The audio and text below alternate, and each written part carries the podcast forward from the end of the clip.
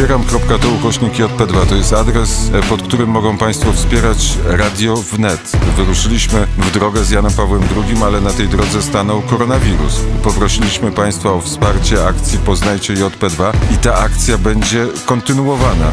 Ale teraz prosimy, żeby Państwo wspierali również Radio Wnet. Wspieraj.to ukośnik JP2. Jest e, godzina 7.50. Słuchają Państwo poranka wneta przy telefonie Marcin Przydacz, wiceminister e, spraw zagranicznych, odpowiedzialny za powrót Polaków do domu. Dzień dobry, panie ministrze. Dzień dobry. Ale zanim o powrocie Polaków do domu, to skomentujmy wczorajszy wyrok TSUE w sprawie, w sprawie imigracji i rozlokowania imigrantów.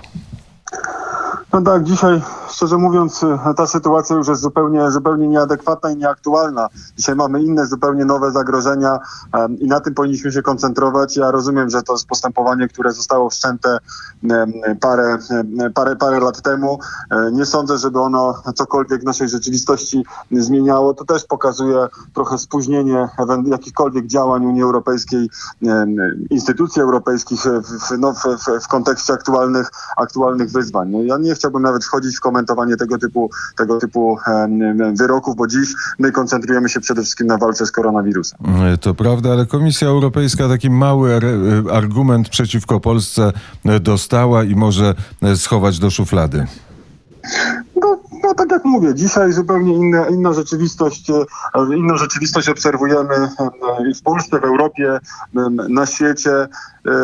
No, jakby no, rzeczywiście Komisja Europejska tutaj uparcie próbowała, próbowała wrzucić polskie kraje, kraje wyszehradzkie do takiego jakiegoś koszyka państw zamkniętych, podczas gdy przecież po tych kilku latach, po, po kryzysie, po kryzysie no, migracyjnym, bo to nawet nie mówmy o kryzysie uchodźczym, wszystkie państwa Europy Zachodniej przyjęły język i postępowanie nasze, znaczy no, państw, państw Grupy Wyszehradzkiej i dziś już nikt nie mówi o Willkommen z polityki, o zapraszaniu wszystkich migrantów z, z, z południa, z, południa, z kontynentów południowych czy wschodnich. Mówimy tylko i wyłącznie o pomocy uchodźcom tym najpotrzebniejszym zgodnie z, z konwencją dublińską, czyli w państwie, którym jest, które graniczy z państwem wojennym. Więc dziś ta sytuacja jest zupełnie, zupełnie inna. Nawet mówię, nawet kraje zachodnie przyjęły język państw Grupy Wyszehradzkiej i w tym sensie możemy czuć się zwycięzcami tej debaty. Gdyby nie koronawirus, to teraz pewno byśmy rozmawiali o tym, co dzieje się na, granic, na granicy turecko-greckiej. To był ten temat najważniejszy, ale przyszedł koronawirus i mamy rzeczywiście inne problemy i inny temat, który jest tematem numer jeden na świecie. Jak wygląda sprawa powrotu Polaków do, do domu? Program, program powrotów do domu, program lot do domu za dwa dni um, będzie się już kończył zgodnie z wyznaczonymi datami.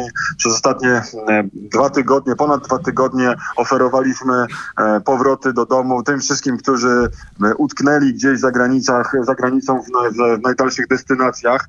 E, natomiast no, ka każdy tego typu program musi mieć swoją, swoją datę końcową. Myśmy wszystkim chętnym mówili, że należy korzystać z z, z, z, tego lotu wtedy, kiedy on jest, a nie wtedy, wtedy, kiedy samemu chciałoby się, bo byli też tacy, którzy, którzy nam tutaj odpowiadali, że jeszcze za, dopiero zaczęli turnus turystyczny, więc nie są zainteresowani powrotem teraz, poproszą samolot za, za tydzień czy za dwa. No niestety takiej sytuacji być nie może.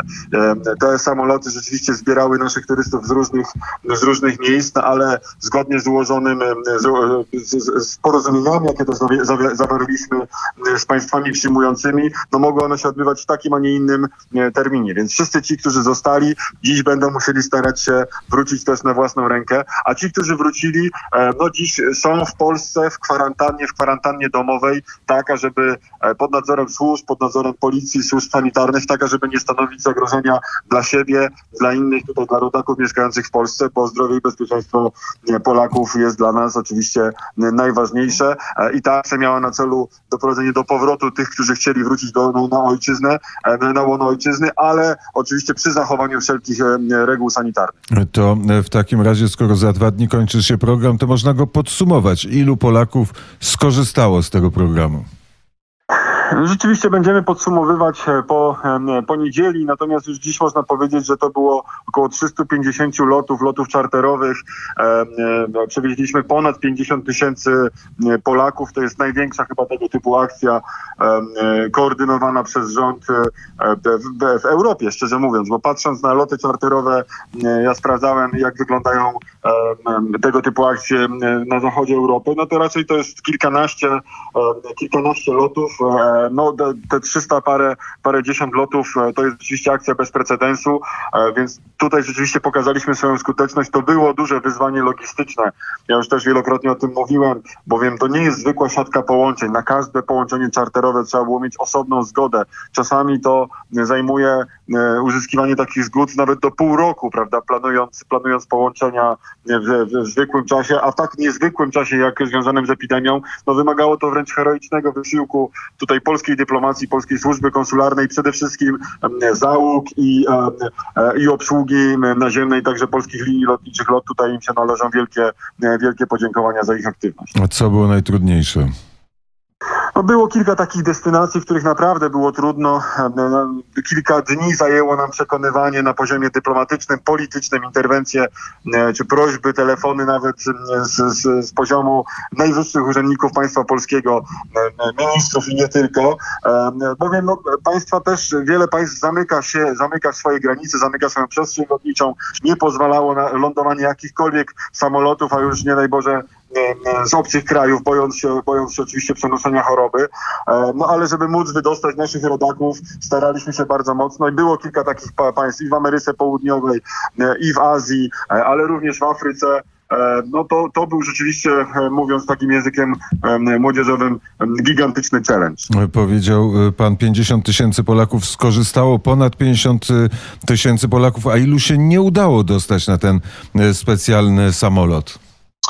Nie mamy takich, nie mamy takich statystyk. Od pierwszego dnia prowadziliśmy zapisy i ta liczba sukcesywnie się zmieniała, natomiast e, zawsze oscylowała wokół właśnie 50-60 tysięcy osób e, chcących wrócić drogą lotniczą. Część z tych osób wróciła w inny sposób, też część z tych osób wróciła na kołach. Zakładamy, że, że ta liczba jednak wyczerpuje to zapotrzebowanie.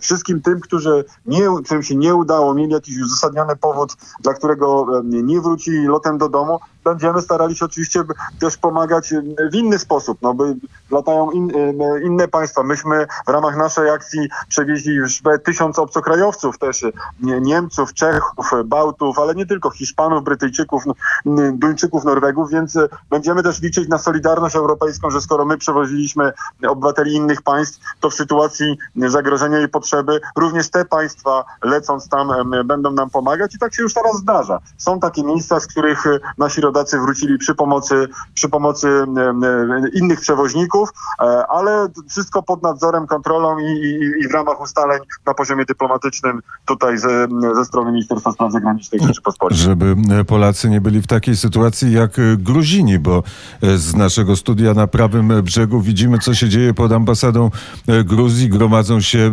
codziennie obywatele Gruzji, którzy stracili w Polsce pracę, którzy chcą wrócić do domu. Przyjeżdża policja, kontroluje sytuację. E, Gruzini zaczęli chodzić e, w maskach, ale do domu nie mogą wrócić, bo nie mają samolotu, do którego mogliby wsiąść.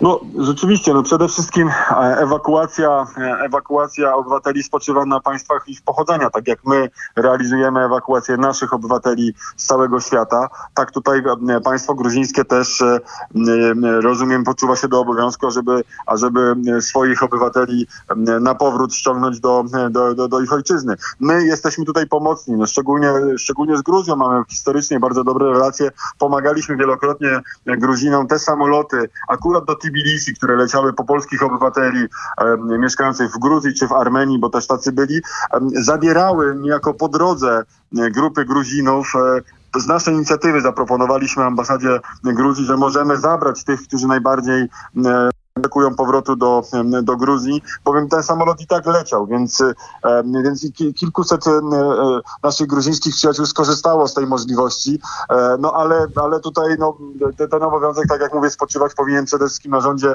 w Tbilisi i my, ja nawet wczoraj rozmawiałem z, z moimi odpowiednikami gruzińskimi, oni jakby rozumieją tą, tą, tą, tą sytuację, będą starali się jak najszybciej zareagować. Bardzo serdecznie panie ministrze dziękuję za rozmowę. Bardzo dziękuję.